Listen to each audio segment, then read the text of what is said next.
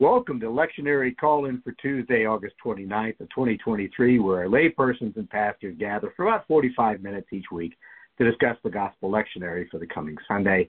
The Sunday text we're discussing is for September third of twenty twenty-three. Each Tuesday we call in from wherever we may be at six thirty a.m. Eastern Time to participate. Our team's working to be faithful to year A, and that puts us in the Gospel of Matthew. We hope this discussion will provide areas of focus and reflection. Here's how it works. We develop perspectives independently after the leadoff person shares some formative questions, and then in this virtual discussion room, we share, encourage, and challenge each other. And here are the folks joining us in today's discussion. Sarah Mickelson from Tampa. Bill Hall from Saint Petersburg, Florida. And I'm Don Upton. I'm in Charlotte, North Carolina.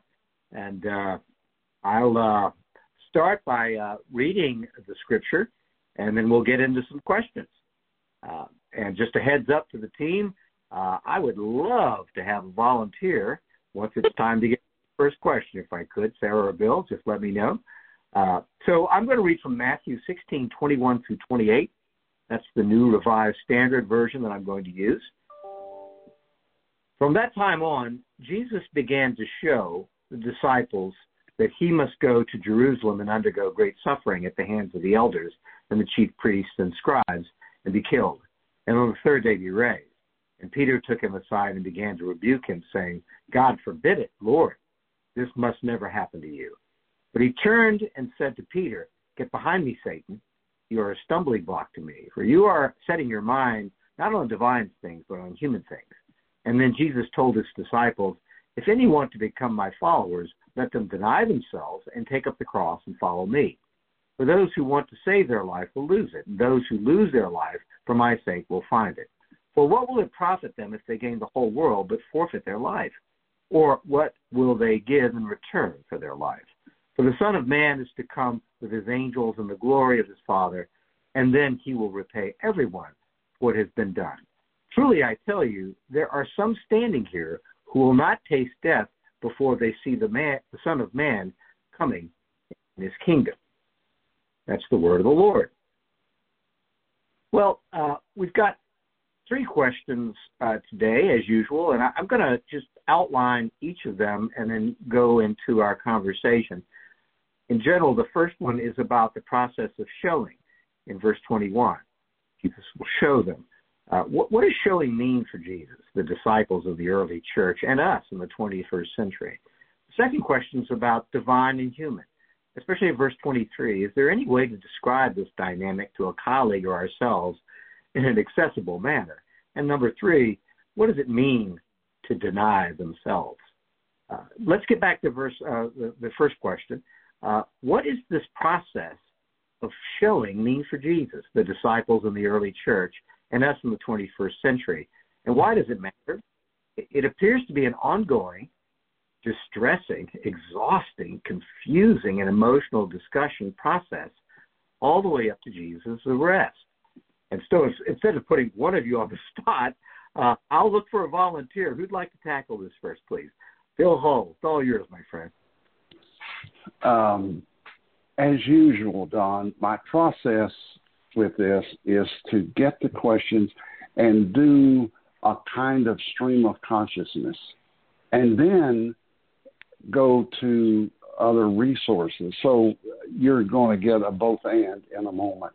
It, we've, we've noted this before repeatedly. It's interesting how uh, this is not the first time. Every three years we come up on this passage. And yet for me, each time, something new triggers. Um, and you, you, in a sense, have um, targeted my, um, let me get this down where I can, it, my first response, uh, this is a process. This is not the first time that Jesus has predicted his suffering and sacrifice and that of his followers. Real quickly.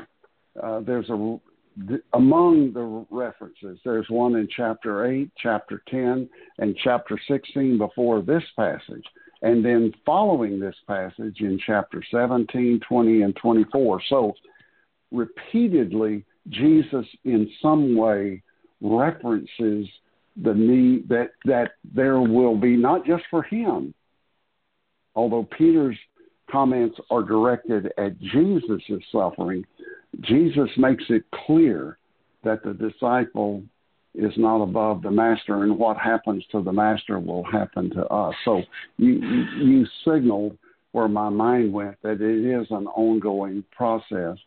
Uh, and I, it's encountered in a variety of forms and circumstances. For example, last week, Peter's famous affirmation of faith, "You are the Messiah, the Son of the living God," leading Jesus to say, "Peter, this is the rock I will build my church on." In this passage, Peter demonstrates he really doesn't know what he's talking about, and now the rock has become a stumbling block, all in one person, all in a matter of a short narrative.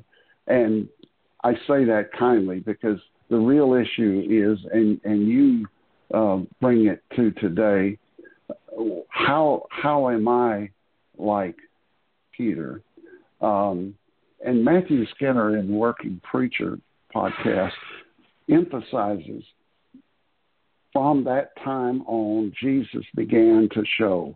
Again, Don emphasizing that there's a process. He began to show, and I've already noted he actually had begun earlier. And I think we, like those early disciples, have only begun to hear, understand, and act on Jesus' teaching. And I was captivated by your phrase that it's an ongoing, distressing, exhausting confusion and emotional discussion.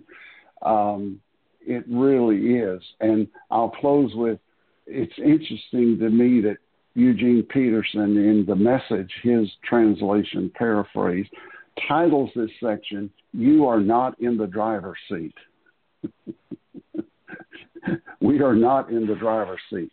Thank you for the question, and it is still ongoing, distressing, et cetera. Don. Thank you, Bill. Uh, I take that automobile analogy might be something Sarah Mickelson might pick up on. I'm not sure about that. Sarah, what do you say?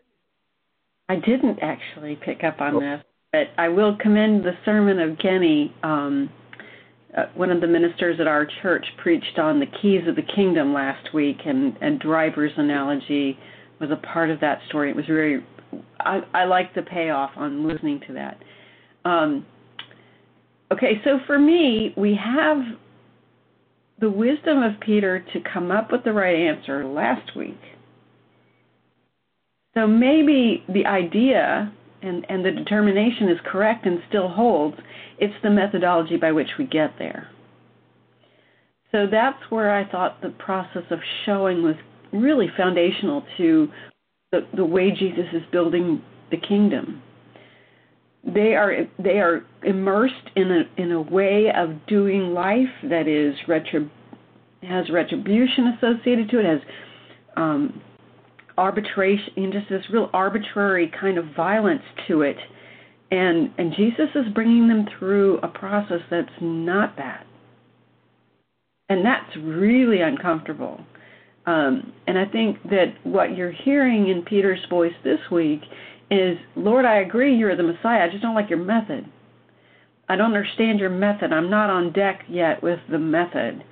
And and so Peter's thinking is, let's not go that way, because that's a bad decision to um, to push the idea of forgiveness and love and grace when we could be, you know, overthrowing the regime and coming up with a better answer by way of violence.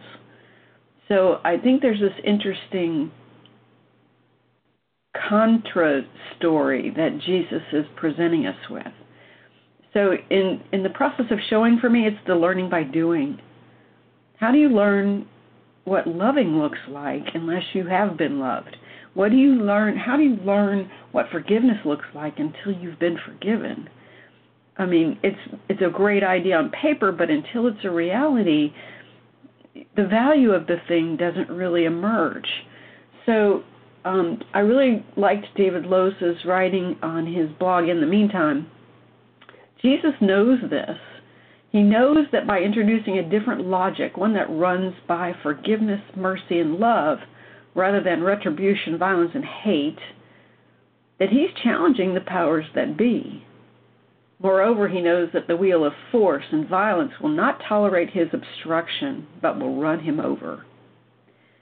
Um, and that's the quote from the, the blog.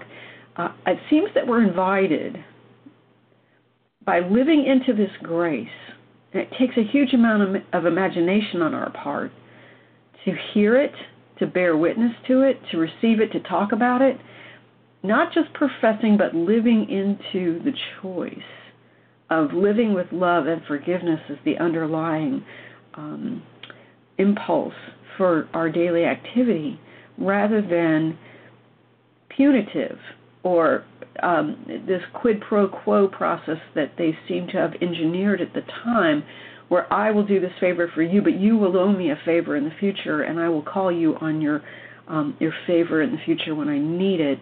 So, you know, it was very ex- existential in its process, the way the world worked at the time, and and you existed because somebody else's generosity fell on you, whether you were connected to Um, the legal system or people with money, or you had favor. So I'm, I'm interested in, in understanding this better. That's what I got done. Yeah, I'm interested in understanding it better too. And for a lot of these, since we do the lectionary on a three-year cycle, it gets, I'll say sometimes it gets better and better, and, and, and I can apply it. And this one gets further away. So part of the uh, part of the podcast is be, I try to be honest with each other, and this one's getting this one's getting tough. But here's how I was able to pull it together for myself. The first is last week, using some commentators, Jesus was asking the question, "What do you see? What do you hear? Who do people say that I am?" And it leads up to Peter making the declaration, "Here's who you are." Of course, today things are a little different. Peter's getting it wrong, but he makes that declaration. And one of my breakthroughs last week was the first time I understood that Jesus has been doing this all along. Jesus is asking and asking and asking. We're in another city. We're in another village. Who are people saying I am? Over and over and over. And apparently once we get into the divine and the mission of Christ, it continues. The showing will continue. The reason I struggle with it, and I'm going to just use a kind of classic commentator, just um, and it, it I could be citing any commentator just about, William Barclay. Although the disciples had grasped the fact that Jesus was God's Messiah, they still had not grasped what that great fact meant. Well, I, I, we're on a Zoom looking at each other. Most of you listen to podcasts. I'm going to lean in and go, well, that, that means they don't understand. Wait a minute. And so here comes the showing. J- Jesus has been asking up to this point, this inflection point in his ministry, and now the showing is going to begin. And the way I try to bring it to ground for myself is the process of being known may be related to the practical, the apprenticeship, by, I think of my experiences with grandparents, parents, teachers, where I knew to follow. I knew it. I was told to follow. I complied with following the rules of safety, uh, learning by doing, but knowing that the master would show me, and I must follow every step of the way at the age of five, and the age of ten, the age of twelve, the age of fifteen. And now it's a memory. It's a muscle memory. But I had to comply. And so what, what brings me in this showing part is, is this at some point so accessible, which it appears to be beyond the cross, the memory and the remembrance of Jesus?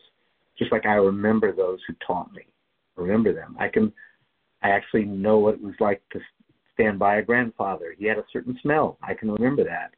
But I knew I complied, and I must comply with that so I can remember and have that muscle memory. That's the best I can do with it right now because there's so much mystery in it. Well, let's go on to the to the next uh, question. Uh, and Sarah, this is coming to you. Now I know why Bill went first, so that you could deal with the divine and the human. We've been dealing with stories and parables and counsel in year A regarding divine and human. We've been leading up to that uh, with Peter's declaration last week. And here we are again in verse twenty-three. Is there any way to describe this dynamic to a colleague or ourselves in an accessible manner? Or do we just have to live with the mystical and the faith and the hope? And I'm intentionally asking that in the context of Jesus' showing. Sarah, what do you think? I don't think we have to live with that, but what a gift to live with that. Let me say it that way. Sometimes, and I, I, I will say that I... at the women's conference a couple of weeks ago at Montreat, I had the wonderful pleasure of sitting in a, a workshop called Portals to Awe and Wonder. And the gifts that those bring us provoked me into in, in thinking about this question. I was reflecting on that experience and then your additional question of how do we live into the mystical and the faith and the hope. And I will say with great joy, we often discover the mystical exists just outside of our understanding or just at the edge of our, our ability to understand it. So for me, this is a passing glimpse at a new way of seeing the creation and the world. Um, in her blog this week, Caroline Lewis talked about crossroads and crosses. And it was really a lovely moment of before the cross became a symbol that we wear around our necks or that we put in front of our churches, it was a, an opportunity to pause and consider carefully both pathways. So you're at a crossroads, or you're making a decision on how you're going to, to respond. And so she talked about it in such a lovely way. It, it made more sense to me in that it brought the idea of electing the following. Electing to participate in the kingdom of heaven here and now. And I will say that from this point on, Jesus moves toward Jerusalem. So this is a fulcrum moment in the mission, but also a fulcrum moment for the disciples, because what happens from this point on is going to determine how the new church, the early church, the church living with the remembrance of Christ, how it will move forward. Um, I think this is a moment when our identity is called into question, and we have to really seriously consider who we are and whose we are. And um, I think that we're forced to ponder those those really hard understandings. It's not just an idea, but a whole new way of seeing. It's responding and navigating to the world. It's hard. It's a very hard question to hear when someone says, well, what if it doesn't get any better? What if this is all there is? And I think those are both questions that invite us to renew our understanding of how God works in this world in a very often mystical and, and um, magical way. Um, the invitation is to see the world as something other than retaliatory, re- re- rebu- re- retributive, and punitive. To see the world as hopeful and a promise fulfilled. And I think that's where I landed in the difference between the divine and human. The human understanding is the punitive. And in God's world, it's the gift. Thank you. Bill Hull, what do you think? Again, Don, I'll begin with where my brain first went as I read this question. You're picking up on the divine and human. And where I first went was to focus on one word in verse twenty-three. We know Jesus turns to Peter and says, "Get behind me, Satan, you are a stumbling block for me, for you are setting your mind not on divine things, but on human things." In other words, it's not bad to be human. Jesus is challenging, and it's a strong verb in Greek. You're, you're locking your, your attention on the human. Uh, and, of course, Jesus is both and, divine and human. And there's something of God within us. So, this is not anti-human. in the creation story, at the end of each day, God looked upon his creation, including finally creating human beings, and said, it is good. Um, it reminds me of the famous phrase in Isaiah fifty-five eight, for my thoughts are not your thoughts, nor are your ways my ways, says the Lord.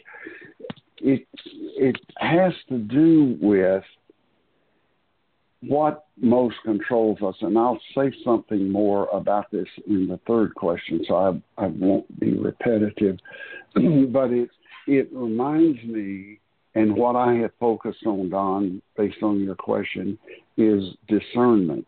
How do I discern God's will in contrast to my own preferences and prejudices? Because I believe all of us have prejudices. Some are more rank and obvious than others, and we can be very judgmental about that, I think appropriately. But embedded in us are inclinations and, and preferences. You were talking, Don, about uh, obeying authority. I was raised the same way, and then lived into and participated in uh, the civil rights movement, where civil disobedience occurred on occasions, a challenge to authority. Martin Luther King was clear to emphasize that when you do that, you must take the consequences of that. So uh, I'll, I'll end with, again, it stirs in my mind, how do I know the difference between what I prefer and what God wants? Thank you for the question. Thank you. Uh, I, I'm wondering if, the, going back to the first question, the showing, showing the showing over time, and, you know, it's frustrating. It's like, really? How? How is that going to happen? And then we go all the way to the arrest of Jesus, and in my heart it's like, well, what's good to show? What good is the showing? But, of course, this is the timeless Jesus, and I believe what comes in the next chapter is transfiguration. I think that's amazing. So, you know, that's part of the showing, right? This is step one. Now the showing begins.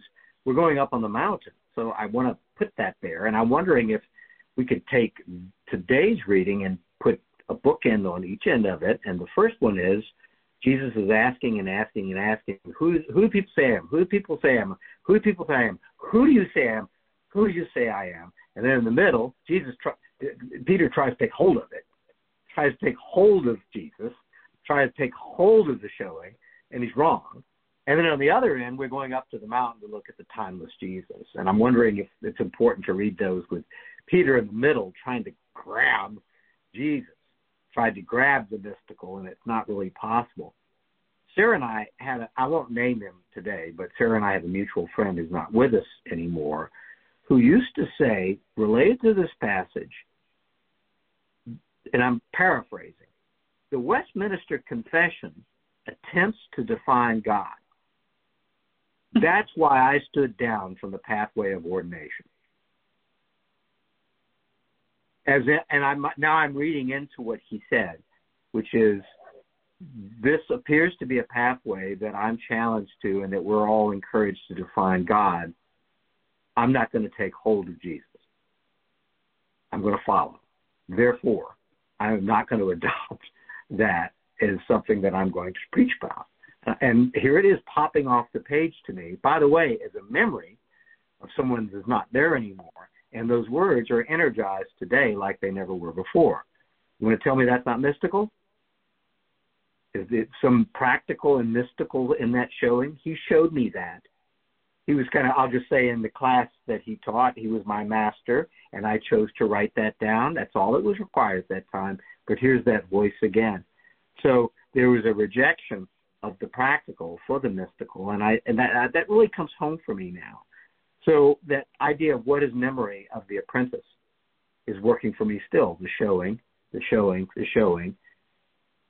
That's not how you use a hammer, Don. Put that drill down. I will teach you about electricity at another time, and that muscle memory and that memory comes in where I can do it. Is there a mysticism in that that it resonates with me today? In some ways, it feels mystical, doesn't it? He's long gone. Matter of fact, the person I'm thinking about was born in the nineteenth century.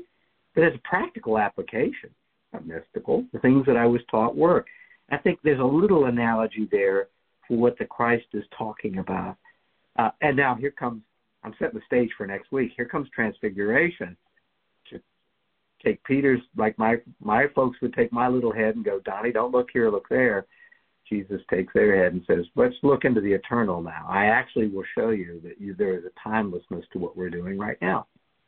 Well, let's, going on, let's go on to the final question uh, for, the, for the, the discussion. And, uh, Bill, let's, let's come back to you on this one. Uh, what does it mean to, quote, deny themselves, unquote, in this translation? What, what's the context? Uh, what list of denials can the podcast team actually bring this to ground? Is it possible to talk about denying oneself or denying themselves? Bill? Again, uh, I will begin with what first struck me. It occurred to me, wait a minute, Jesus, you're asking this of others. How does it apply to you? So I asked myself, first of all, what did Jesus deny himself? What did Jesus lose? Now, this is not offered as a complete list, but here's where my sort of stream of consciousness went. Material items. The Son of Man has nowhere to lay his head. Relationships. At one point, his mother and brothers and sisters were demanding to see him and try to protect him. And that famous question, who are my mother and my brothers and sisters? Those who do the will of God. Now, on the cross, we know he said, son, behold your mother. Mother, behold your son. Um, I think he gave up status. He washed the disciples' feet. He uh, served. He violated uh, the customs of his time. He was a friend to tax collectors, prostitutes, healed lepers. He denied himself hatred and revenge on the cross. Father, forgive them, for they know not what they do. So, and, and I'm sure others can come up with a list, but it was helpful to me, Don, to first remind myself the one who's asking me to deny and lose himself denied and, and lost. And then I think of Peter. Here's my take on this conversation with Peter, and this strong language is calling him Satan. Um, he was asking Peter to give up his Peter's expectations and demands of how Jesus would live and serve. In effect, saying, Peter, you're locked into the human reaction, which is understandable. To say to your leader, wait a minute, don't do things that are going to cause you to be hurt and even eventually killed. So he's asking Peter to let go of that. And then for us today, um, again, as I said in the previous question, discernment.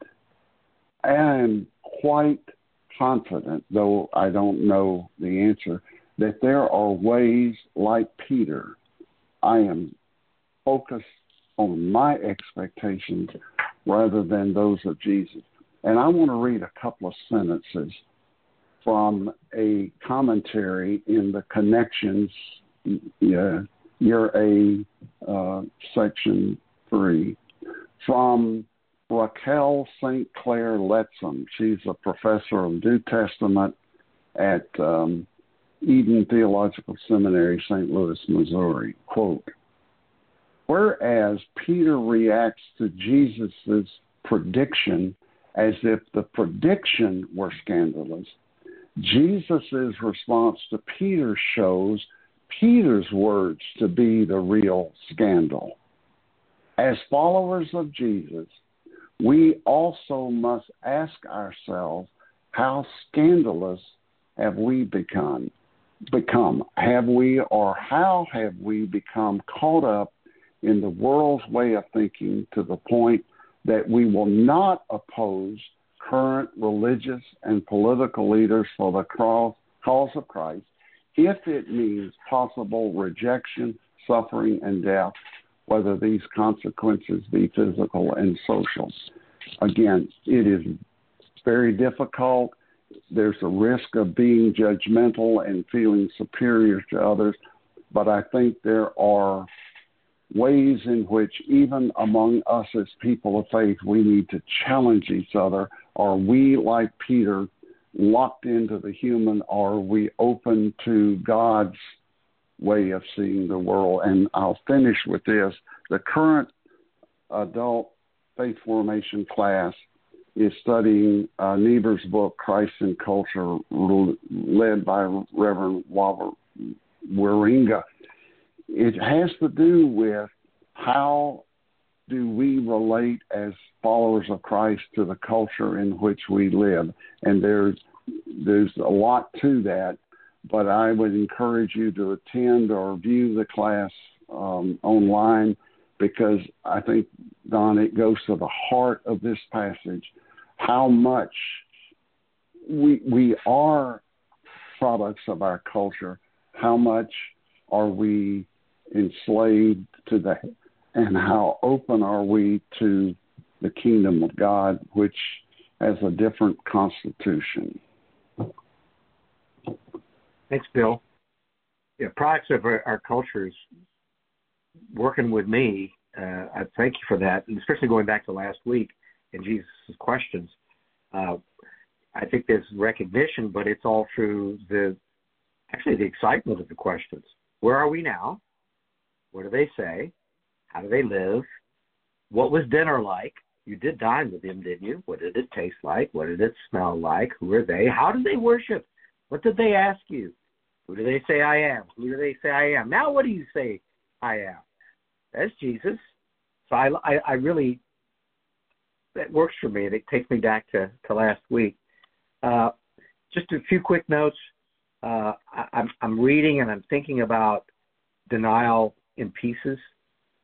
It's a common theme in commentaries, but something that jumped out to me that, and this is my opinion, if I if I looked at myself in terms of denial in pieces, I deny this, I deny that, I deny using my time in a certain way, I deny eating something, I deny. That's not it at all, I don't think, uh, anymore.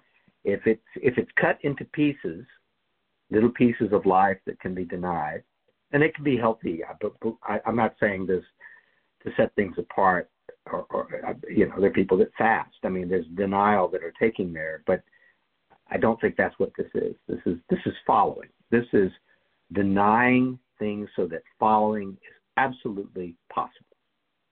Can Jesus be followed? Yes. Is it mystical? Yes. But can Jesus be followed? Yes, he can be in the most practical form. So instead of pieces of denial, it's more like the grandfather saying, I'm going to teach you how to do this, and it's going to take a few years. And here are the rules. It's glorious. You may see down the road, fifty years later, there's a practical aspect that you will pull this out of your pocket. You will pull this out of your know-how. You will pull this out of your muscle memory. Do not fear. I'm with you. I'm with you. You will remember.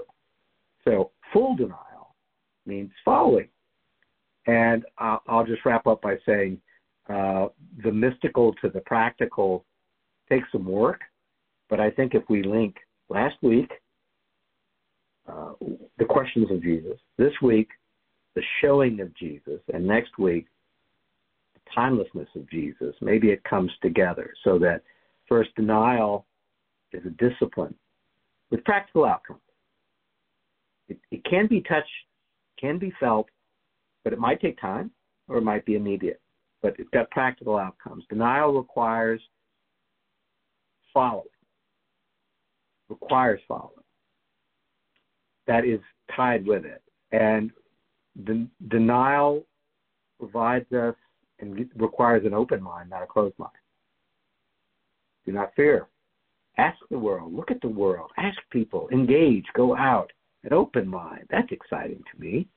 Denial's built on the questions Who am I? Who am I? Who am I?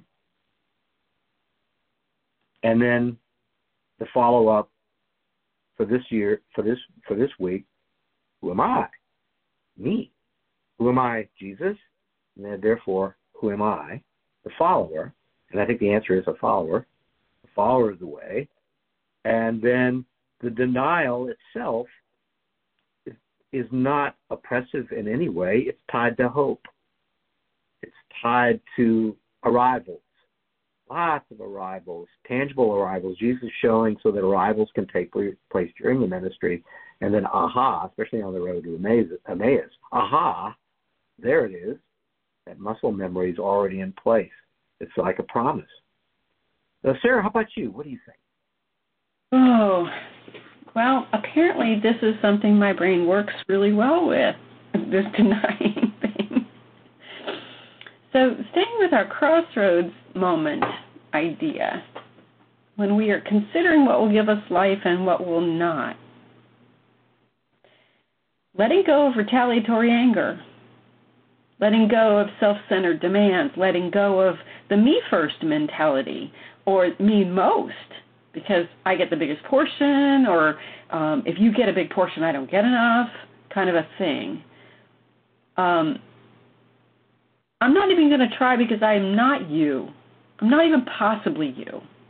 So I'm not even going to make the effort to reach out. Um, I'm only human.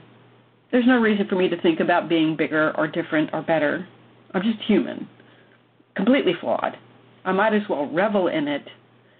And you could name this character Prodigal, if you'd like.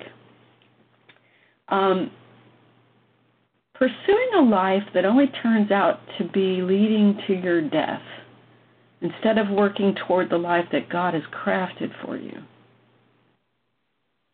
It's real easy to get caught up in the, I need to accumulate. I need X number of credit cards. I need this kind of credit card. I need this kind of bank account. I need this kind of wife. I need this kind of house. I need this kind of neighborhood. I need this kind of school district. It's simple. That's that's easy to, that's an escalator that's easy to get on.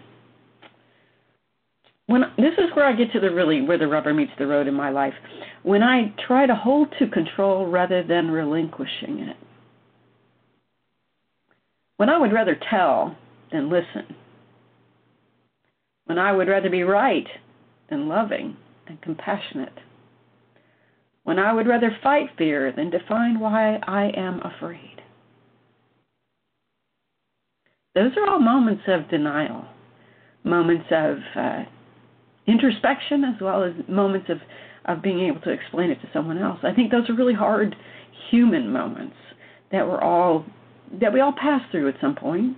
And, and whether or not we are comfortable revealing that to each other is is the trickier bit. Um, and I also think that that's where the work of God takes hold, and the work of Christ and the sacrifice take hold, or in those moments. Thank you, Sarah. Thank you.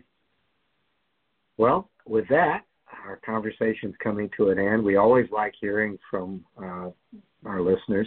Thank you. I've heard from a number this week, and they were remarking on uh, how much they enjoy us having guest pastors uh, come through. And I, I and they they like the other perspective. So I'm just going to set the stage for the next couple of podcasts. We're going to have another guest minister.